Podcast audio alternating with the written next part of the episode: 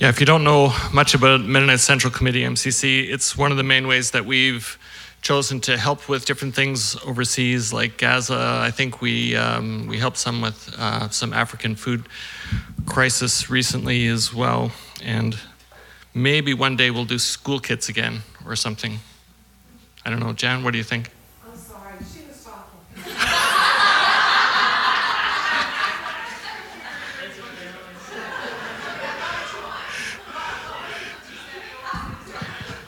I was just wondering whether it might be time to do school kits or something like that again one day.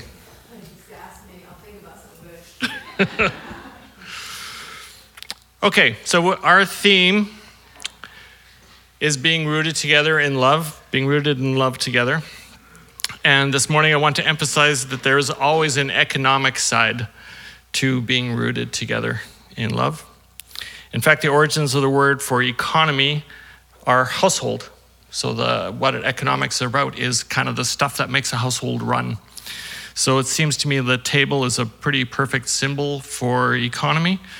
And being rooted together in love means inviting each other to our tables and creating common tables where we're all welcome, like spaghetti suppers, for example, you know, potlucks, and metaphorically means a lot of other things too.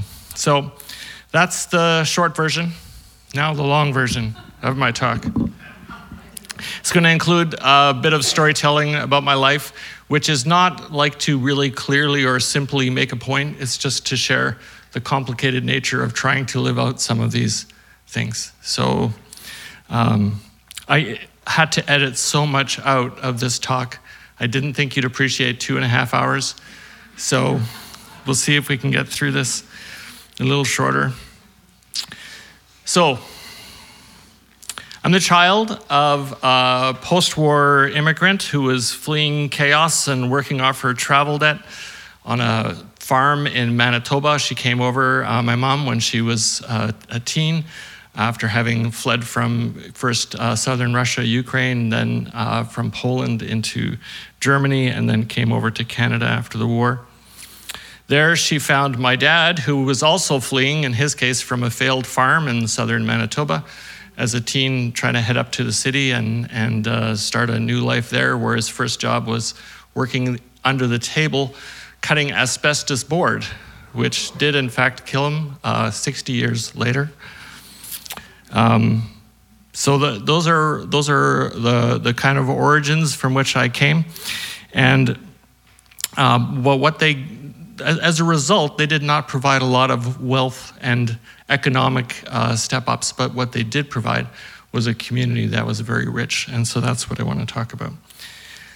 So there they are. There on the left, that's my mom and dad uh, just getting married, and their first little house in probably the, the full on worst part of Winnipeg in the north end, if you know Winnipeg. Uh, but they had a car, so uh, at least I, maybe maybe it's not theirs. I don't know. Vic, is that, is that, is that their car? It, it's not their car. Okay, there you go. They just took a picture. Maybe it's not even their house.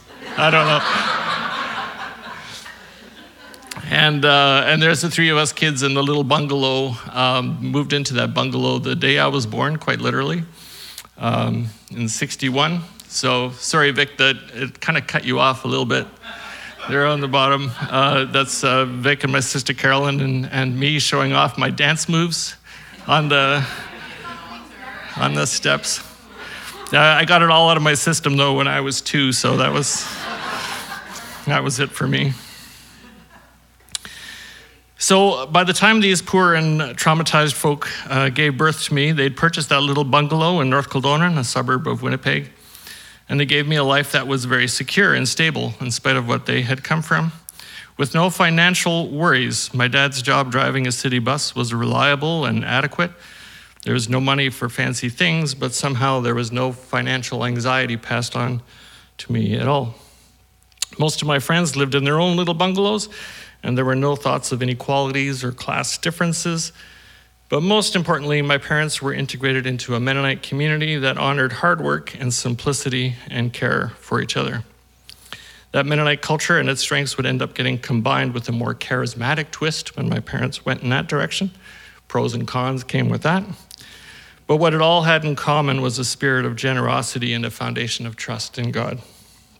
So, what I inherited was not wealth, but cultural strength and community solidarity. I never doubted my ability to make it in the world, and I deeply believed that faithfulness to God was intertwined with being cared for by God. I would take this foundation over inherited wealth any day. Now, Jess asked me to share pictures of when I was a teen because I was saying I was passionate about these pictures since, uh, passionate about these ideas since my teen years. And so later on, I, I first found a picture, which you will also see, and then I realized I was 20. So that was kind of cheating. Wasn't actually teen, so I slipped, I slipped this picture in. So this is me. Just, I actually would, I would get that a lot, actually. So that's that's me chilling with my first car. That was actually my car. Yeah, that was a, a little blue Datsun 1200. I bought it uh, with the spare change from my scholarship. So I got a scholarship of $1,000 when I started university, and school only cost $600 for the whole year. I'm so sorry, students, that you did not grow up in something. But anyway, so I had enough spare change from the scholarship to buy that little car. And uh, you could tell how much I was in love with that car from, from that, that pose. So we were hanging out together. Brenda is requesting the family portrait where you were wearing purple pants. Oh. Okay, we'll get to that. Uh, maybe at some point there'll be a sermon where that will be fitting. but um, yeah, that is, that is also a picture to be treasured. So, anyway, when my teen years started emphasizing my Mennonite roots, because um, as some of you know, that was my adolescent rebellion. When my parents went all charismatic, I decided to stay Mennonite. And my understanding and passion for the economic side of faith became more radical. A summer camp oddly translated a theological classic, The Politics of Jesus, into uh, something fitting for adolescent ears and hearts and I was hooked by ideas like Jubilee and the prophetic passion for economic justice. I learned that teachings like sell all you have and give it to the poor may not have been completely literal, but they were certainly meant to be taken seriously. And I didn't have the slightest interest in getting rich, not even a bit. I wanted Jubilee and Sabbath and stewardship and prophetic justice. There we go. So, good economic principles with their roots in ancient Judaism. There. So, that's the 20 year old me. Loving those prophets. Now, fortunately for this idealistic and radical young teen, the next thing that happened was my finding the most perfect life partner a guy could imagine. So that's actually my, uh, my, my engagement picture. I was still just a kid. I was, I was 20, Carol was 19 in that picture, but we'd already been going out for three years. Because of that blue car. I mean, how could Carol resist that blue car? Anyway, Carol was perfect because uh, here was someone who thought that simple living was a creative challenge and that keeping up with the Joneses couldn't possibly be less appealing. So, perfect partner by my side. It didn't take long before we'd started making commitments to each other like, let's not do debt, which is a pretty tricky promise to each other when two people are in their early 20s with no savings or family help and they're going to university. So we both had scholarships for our first year and lived at home.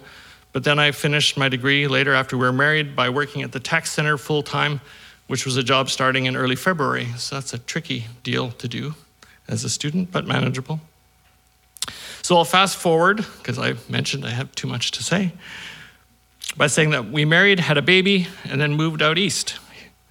And uh, we had dreams of being radical for God and living off the land and starting something kind of like a discipleship training school out of our houses in Moores Mills. And I say houses because Vic and his family and his one year old uh, did this together with us. Cra- another crazy young radical guy and here was a glorious start to 20 years of poverty and, and happiness. In our years of trying to make uh, what we called Rockmere's Christian Study Center work, only for the first four, five of those of those uh, 20 years, I counted 18 different jobs in those four years that I did on the side um, in order to stay alive until we gave up and I went to seminary to get my counseling degree. So it was not easy having barely enough to live, but it felt like a challenging part of our faith and it worked. Even though I came back with my counseling credentials, now I was a supposed professional, but we were poorer than ever as I tried to start a private practice with just a small stipend on the side from church in the very first years of this church starting up. We had a really old car with 300,000 kilometers on it that burned oil fierce. It, we, if we had to do a trip to Fredericton, we'd have to top up the oil. That's, that's the nature of that car. I'm sorry, Earth, for the pollution that I did during those years.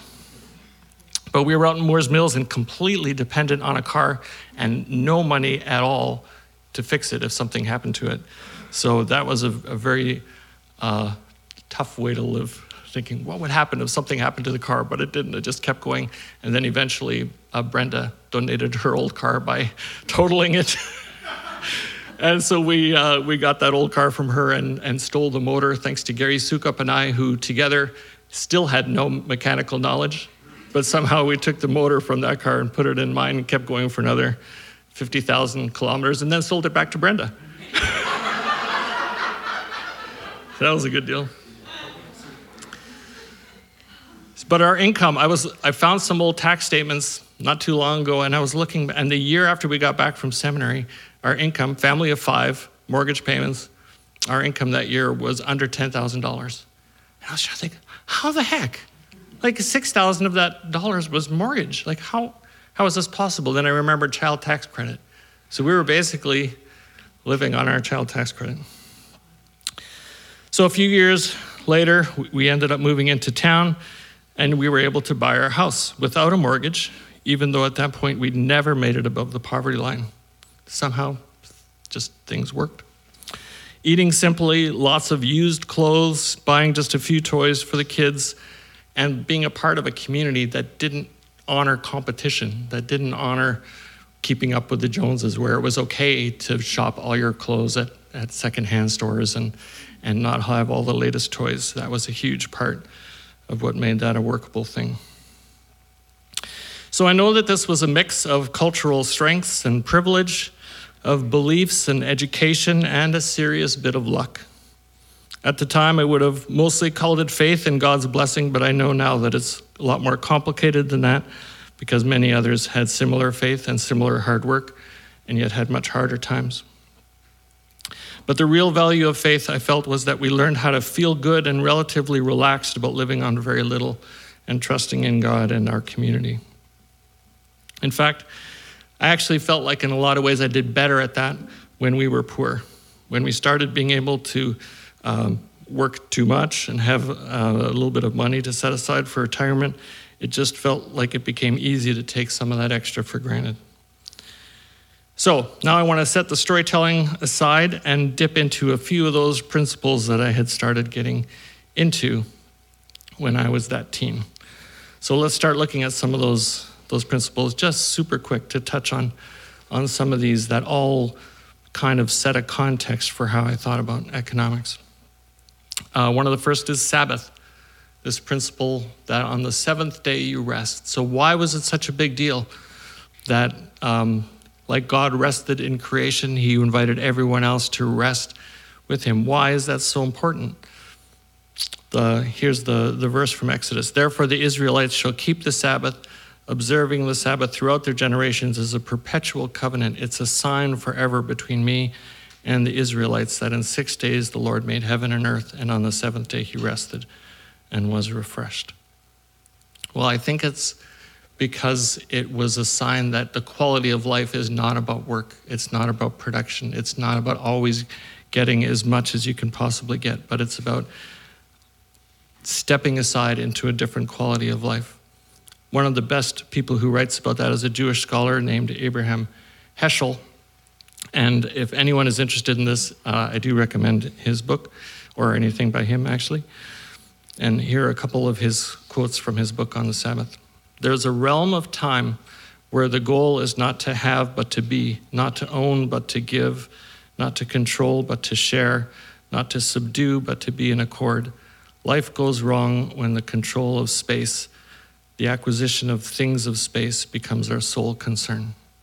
And Sabbath is meant to be one way to set us free from some of those things.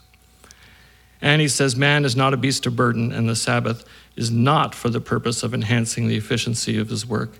Because some people would say, Well, you rest so that you can get all your energy back to work. And he would very much say, No, it's the other way around. You work a little bit so that you get to take that quality of life time and set it aside to something different. Now, some of this is getting a whole new edge. Uh, I don't know if any of you have heard of the author. This book is, is quite fresh. Trish uh, Hersey has started something that she calls the NAP Ministry. And uh, her book is called Rest is Resistance. She's an African American author who's saying rest is an important act of resistance to step away from the capitalist pressures of our society that use and exploit people and say, no, we are going to rest because we honor ourselves and we honor the quality of life that comes when we have the opportunity for rest. And so, just a couple quotes from uh, this wonderful little book that I've just been exploring. When you slowly begin to believe and understand your inherent worth, rest becomes possible in many ways.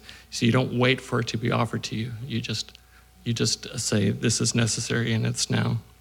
You were not just born to center your entire existence on work and labor, you were born to heal, to grow, to be of service to yourself and community, to practice, to experiment, to create, to have space, to dream, and to connect. So, one foundational economic principle is this idea of Sabbath. Stewardship. One of the verses that um, kind of establishes what this is all about uh, from Leviticus the land must not be sold permanently because the land is mine and you reside in my land as foreigners and strangers. It's this idea of ownership is not, you, you don't own land, you're only users of this land, that you have a stewardship responsibility for how you are caring for that. Uh, actually fits a lot with some of the things that we've learned from indigenous communities and, and their emphasis on land as something that you participate with and, and steward. And it means that ethical demands are the bottom line. It's not, the bottom line isn't you getting to decide what's best for you. It's ethical demands are owed to that land. We, we're owed to use our wealth and our resources to serve not only ourselves but others. So, stewardship is a, a very important principle rather than ownership. Tithes and offerings, kind of a troubling thought, but the point of that isn't so much the law. The point of it is to teach a communal responsibility to make culture and faith and festivities available to all for a culture. So one of the things I remember the first time I read it, I don't, I mean, it was a long, long time ago, but the, the idea that what did they do with at least some portion of those offerings and tithes? They had a party together. That was one of the main purposes of those things was to give so that the whole community could enter into the feasting and the celebration and the meaning of culture that was available to all, not just for the wealthy. It's also to provide a tangible response of gratitude. Uh, gratitude is such an important thing for us internally, psychologically, but also to know that it's not about earnings and entitlements, but it's about something that we receive and want to respond to with, with gratitude. And so to give in response to what we have is a, is a tangible response of gratitude. And it was also just like a token reminder of stewardship that at least a portion of our giving should be based on communal discernment. So, to me, one of the important things of, of giving to a community is that I shouldn't be making the decisions for all this stuff that I steward. Some of those decisions should be made by, by a group, by a community who's discerning together. And then there's uh, ideas of Sabbath years and Jubilee. So it's not just Sabbath day on the seventh day, but the Sabbath year was every seventh year they were meant to leave fields fallow, to, to let the land recover, um, not just the humans recovering on the seventh day, but the, the land actually need to recover from being overused. And so there's, um, and, and then every seven Sabbaths, so seven times seven years, they would have on the 50th year, the Jubilee year, where it all was like done to the max. And this system was an amazing attempt to balance freedom and responsibility in a culture, to let there be enough flexibility in how people uh, did their own economic lives, and, and some would work hard and some would not so much, and there would be flexibility for how this would work. But there, there would be these periodic resets that would help make sure that economic disparity didn't get out of hand and that people would always have opportunities available to them.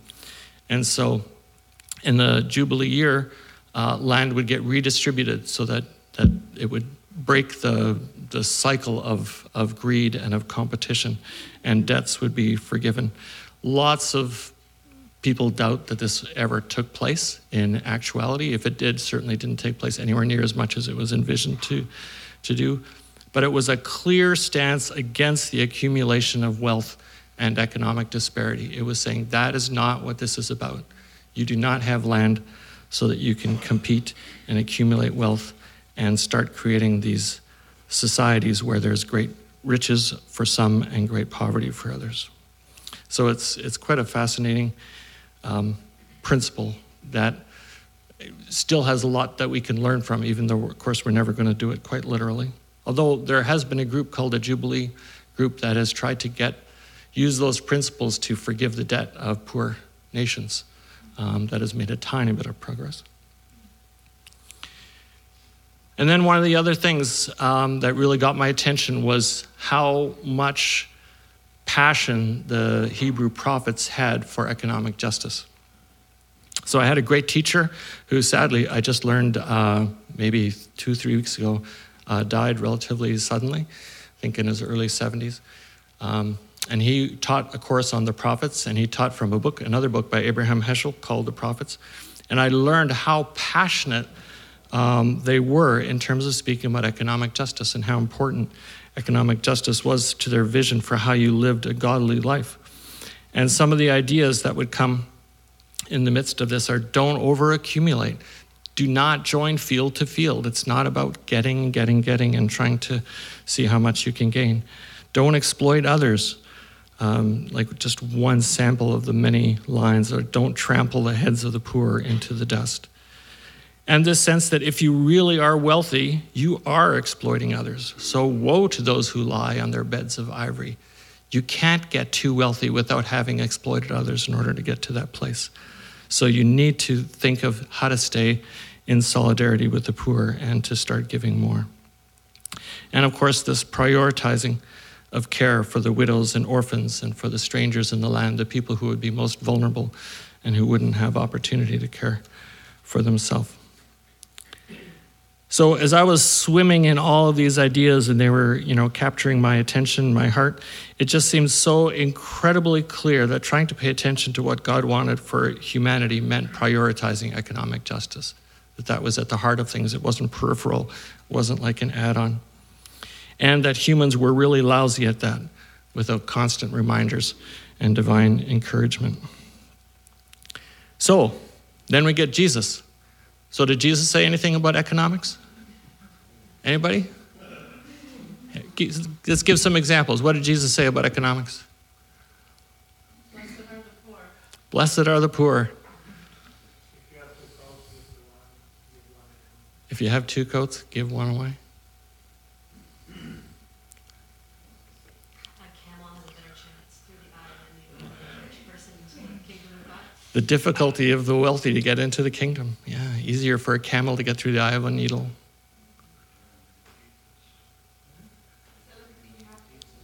Sell everything you have and give to the poor.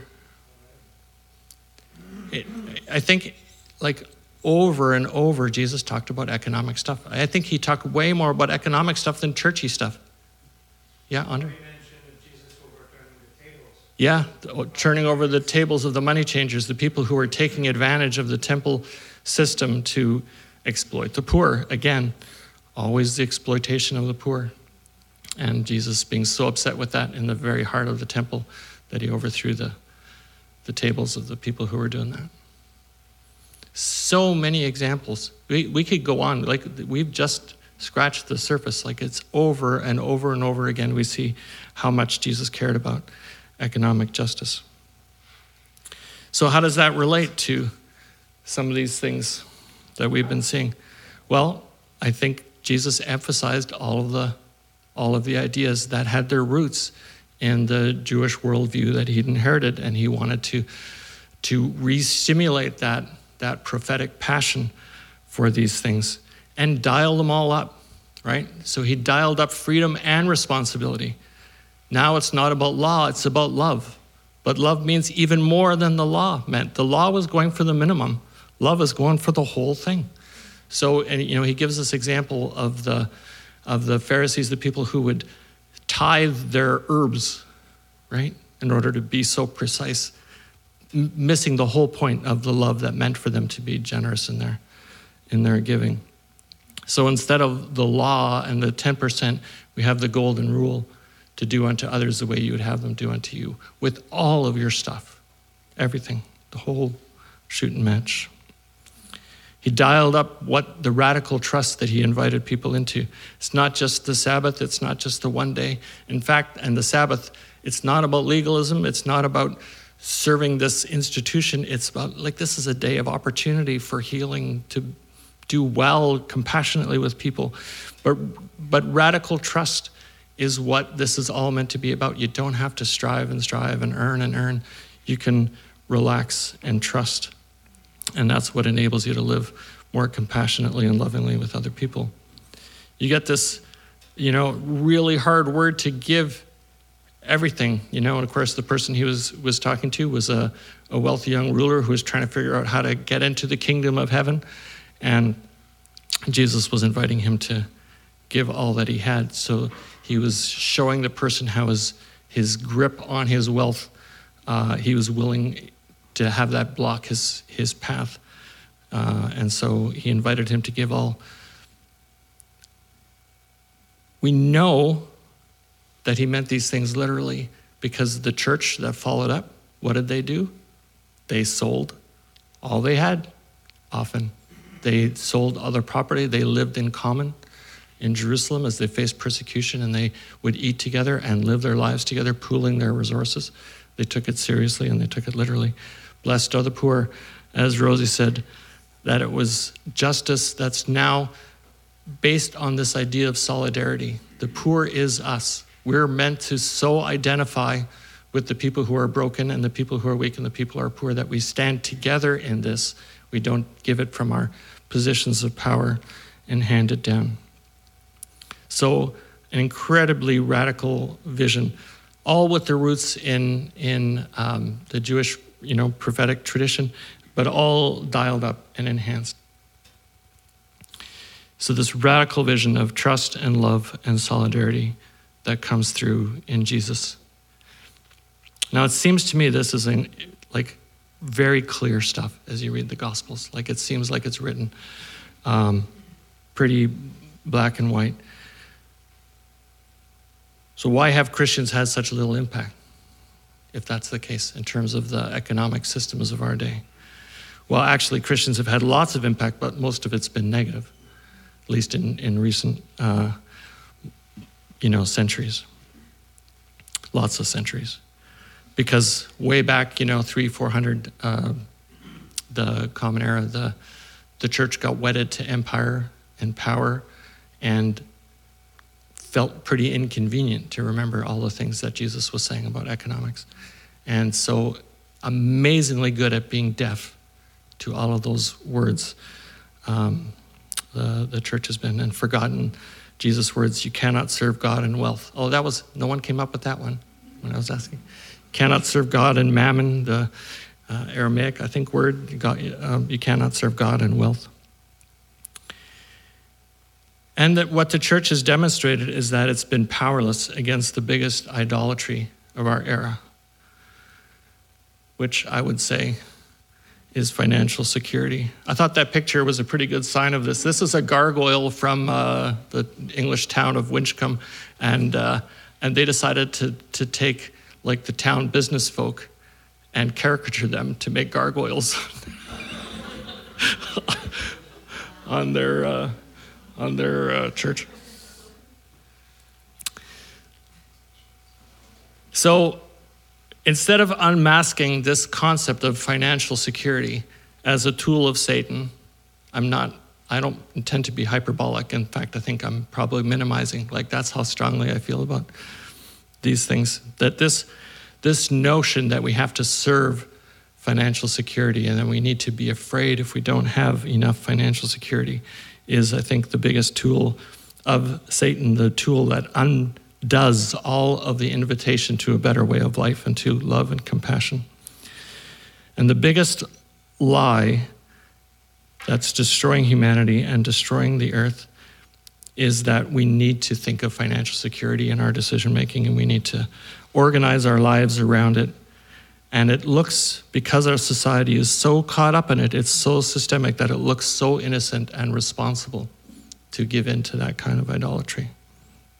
It's just being a good, responsible member of our society. So there are obvious darker sides, and we try to push those away and try to keep our hands clean from those things, maybe, not always. But you know, things like the violence and the exploitation and the colonialism, and we try to keep that far away so we don't have to look at it and feel bad, right? So it's best if those things happen in other countries so that we think that we're doing the innocent stuff over here. So, how do we create that kind of distance? How do we pretend that we're innocent while all those uh, terrible things are happening with our wealth and power? Well, we have these lovely things, right, called corporations. If you haven't seen this documentary in this picture called The Corporation, I highly recommend it. That it's I think over 20 years. It must be over 20 years old because they had a 20th anniversary edition where they updated it and did a follow up. Um, if you want it, I still have DVDs I can lend. Um, but one of the clever things this documentary does is it takes the um, the definition of a psychopath and shows you how corporations are psychopathic by definition like by law, legally, need, they need to be psychopathic. They need to care about nothing else but the profit of their shareholders. That's how they're set up. Well, if a person doesn't care about anything else except their profit, they don't care about people, they don't care about the damage they do, they only care about themselves. Well, we would think of them as being a psychopath. And corporations are legally psychopathic. Of course, there's some who try to do better, but, but there's this bias toward not caring about the damage that's done and just caring about profit. You see that the diagram, the innocence, right, of what we see here. We're just, you know, trying to trying to live and do well, but then you see that uh, satanic tail hanging behind them. So the thing is that we have met the enemy, and the enemy is us because society tells us that all of our wealth needs to be insured. I have very strong feelings about the insurance company. I had long arguments, well, three long arguments with my insurance company. I got so fed up with the fact that our, in order to insure our house, we have to be insured for $1.2 million. I have never thought of myself as a millionaire, I assure you. But insurance companies say to rebuild my house, and then to obviously uh, that to rebuild my house costs $650,000, they tell me. And obviously, I must have $650,000 worth of stuff inside of it. So you have to be insured for 1.2 million. They will not insure my house for less than that. It's great. We bought our house for $80,000. It's, it's an insane world, and we've let insurance companies determine how we live for a long, long time. Anyway, I can, I can rant about that. I guess I just did, but I'll stop. Here's the thing that's even more um, ingrained in us is we believe we must accumulate a huge retirement fund. We believe that's the only responsible thing to do. And if we don't do it ourselves, CPP does it for us. So none of us have hands clean. Like I try to take these things seriously. So like we do have a retirement, but I've absolutely refused to invest in mutual funds or or corporations. I just can't do it and feel like I have any sense of integrity at all, which means I just get this little bit of interest, you know. But to me, it's worth it. But it doesn't matter. My hands are still not clean because I'm still getting CPP. And just a, as a sample of what CPP is doing with their money, 7% of their fund is involved in war crimes that Israel is perpetuating against Gaza right now. 7% of our money is doing that. Like we're getting rich off of what's happening to Gaza, right? Crazy. So here's where I confess some of my own failures. So this was all way easier for me when I was poor and underemployed. We lived by trust and we had to practice it daily. And it really was in its worst times, it really was daily. Like, like you'd make a decision, okay, no, we're good. We can handle this, we can trust God, we can trust community and family, and we'll be okay. And then the next day you'd worry about something, and you'd have to go through that whole process over again. It really was a daily renewal. Um, I haven't had to do that for a long time, right? I don't have a huge income, just have a modest income, but if you've lived a long time with little, then the modest income actually feels pretty awesome. and, and we haven't had to worry now for a long time, and we've even managed to put some away for retirement. It's not nothing. It kind of shocks me sometimes because I've been so used to thinking of myself as relatively poor by Canadian standards that it's weird to look at that. So I feel a little good about that, but I also feel a lot like a failure because I've stored up treasures on earth where moth and rust can destroy. I'd feel better if I'd helped create the kind of community where people would so look out for each other financially that we wouldn't need a personal retirement storehouse. That we'd stop looking at people as if they were irresponsible because they don't have one. That mutual aid would be working so well that we really believed that we could be even more generous with each other with addressing things like global exploitation. And I think that's what we should call it. We should stop calling it global, global poverty and we should start calling it global exploitation and economic disparity. And the answer to global exploitation is not charitable relief, though we need to do that when there's crises, but it's advocating to stop the exploitation and the violence that makes that exploitation so much worse. MCC, one of the reasons I'm a big fan is because they do that combination really well. Even though some of the people giving don't like that. they would rather they stayed away from the advocacy sometimes. But the violence and that exploitation just creates more and more poverty that we then try to alleviate our guilt and throw a little money at from time to time. So, um, so I, d- I just feel like I haven't done what I you know would have liked to do. It's it's hard to do more. It's hard to create. You have to do it as a as a whole community. And I love what we've done in our community. But we still feel like we need our insurance and we still feel like we need our retirement. We still have let our society um, draw us into that way of living. So, this is what, I, what I'd like to leave us with is for me, the bottom lines are, our trust, not financial security as an idol. We need to trust that as much as we can, we can trust in God, we can trust in the prosperity of the earth, we trust in each other and our communities, and to me, those things are all very integrated. So that our hard work and our simple living can enable us to keep investing in community, to being rooted together in love.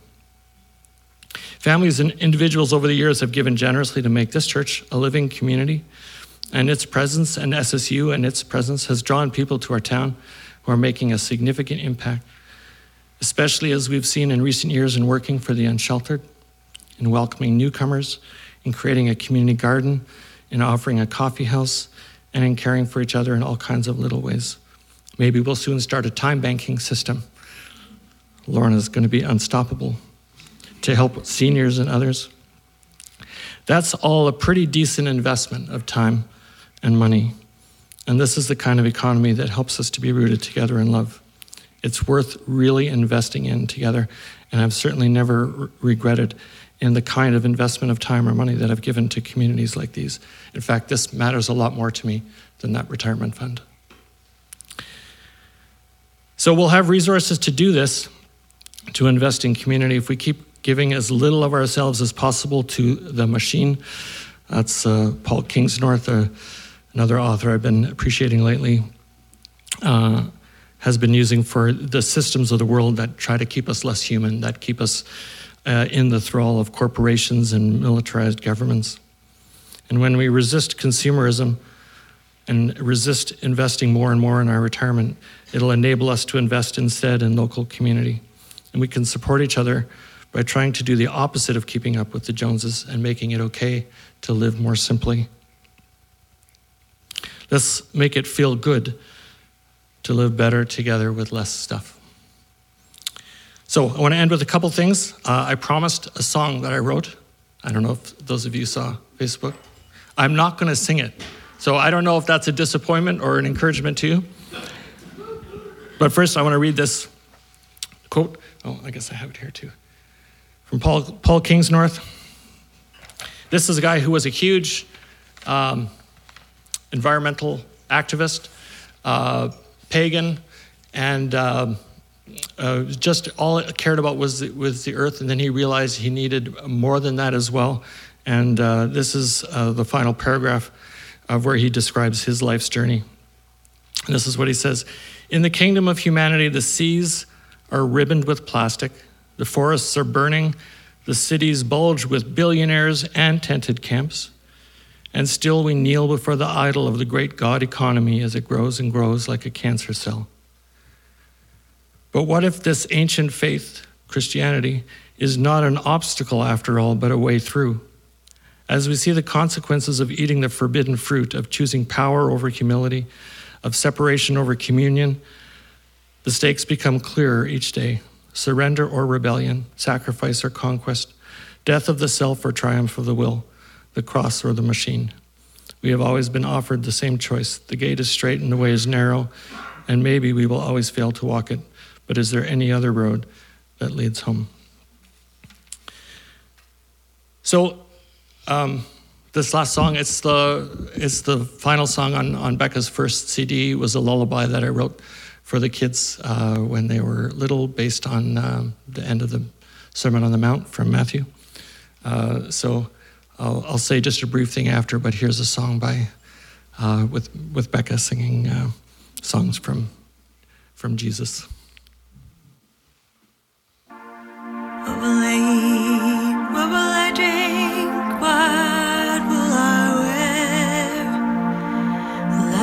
I have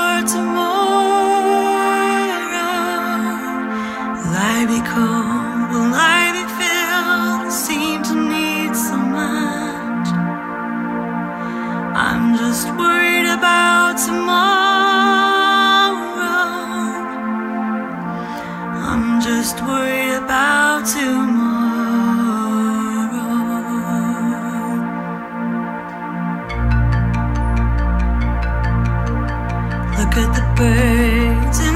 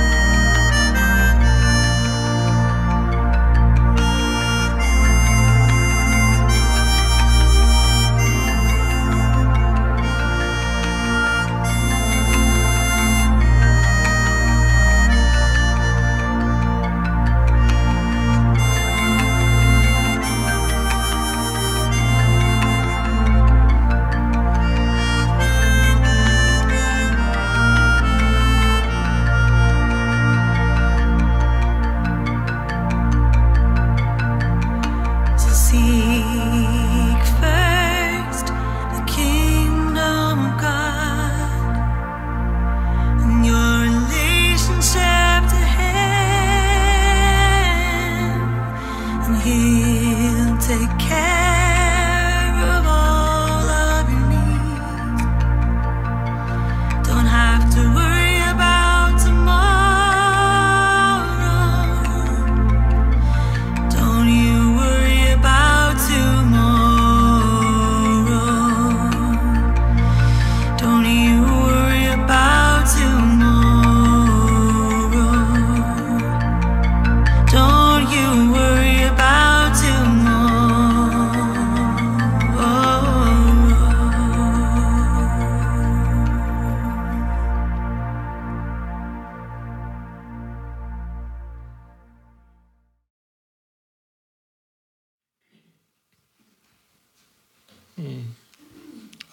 the computer got taken off. This is the main thing. So can you skip skip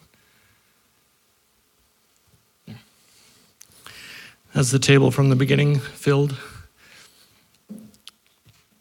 So let's fill that table together to be rooted and loved together in a way that we involve each other in the economies and the daily lives of each other. And uh, I'll end with a prayer today.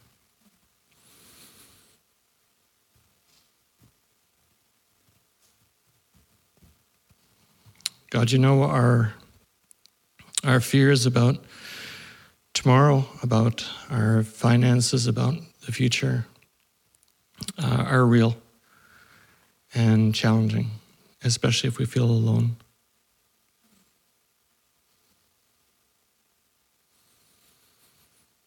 So I pray that you'd help us to trust and build community more and more.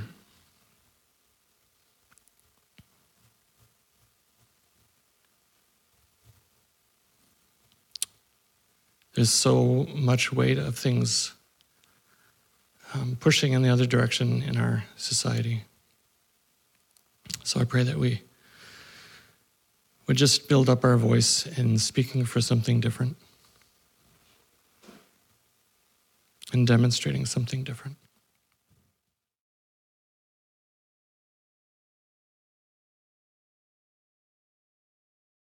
So um, be at the table with us, fill our tables, and help us to do life well with you. Amen. Thanks.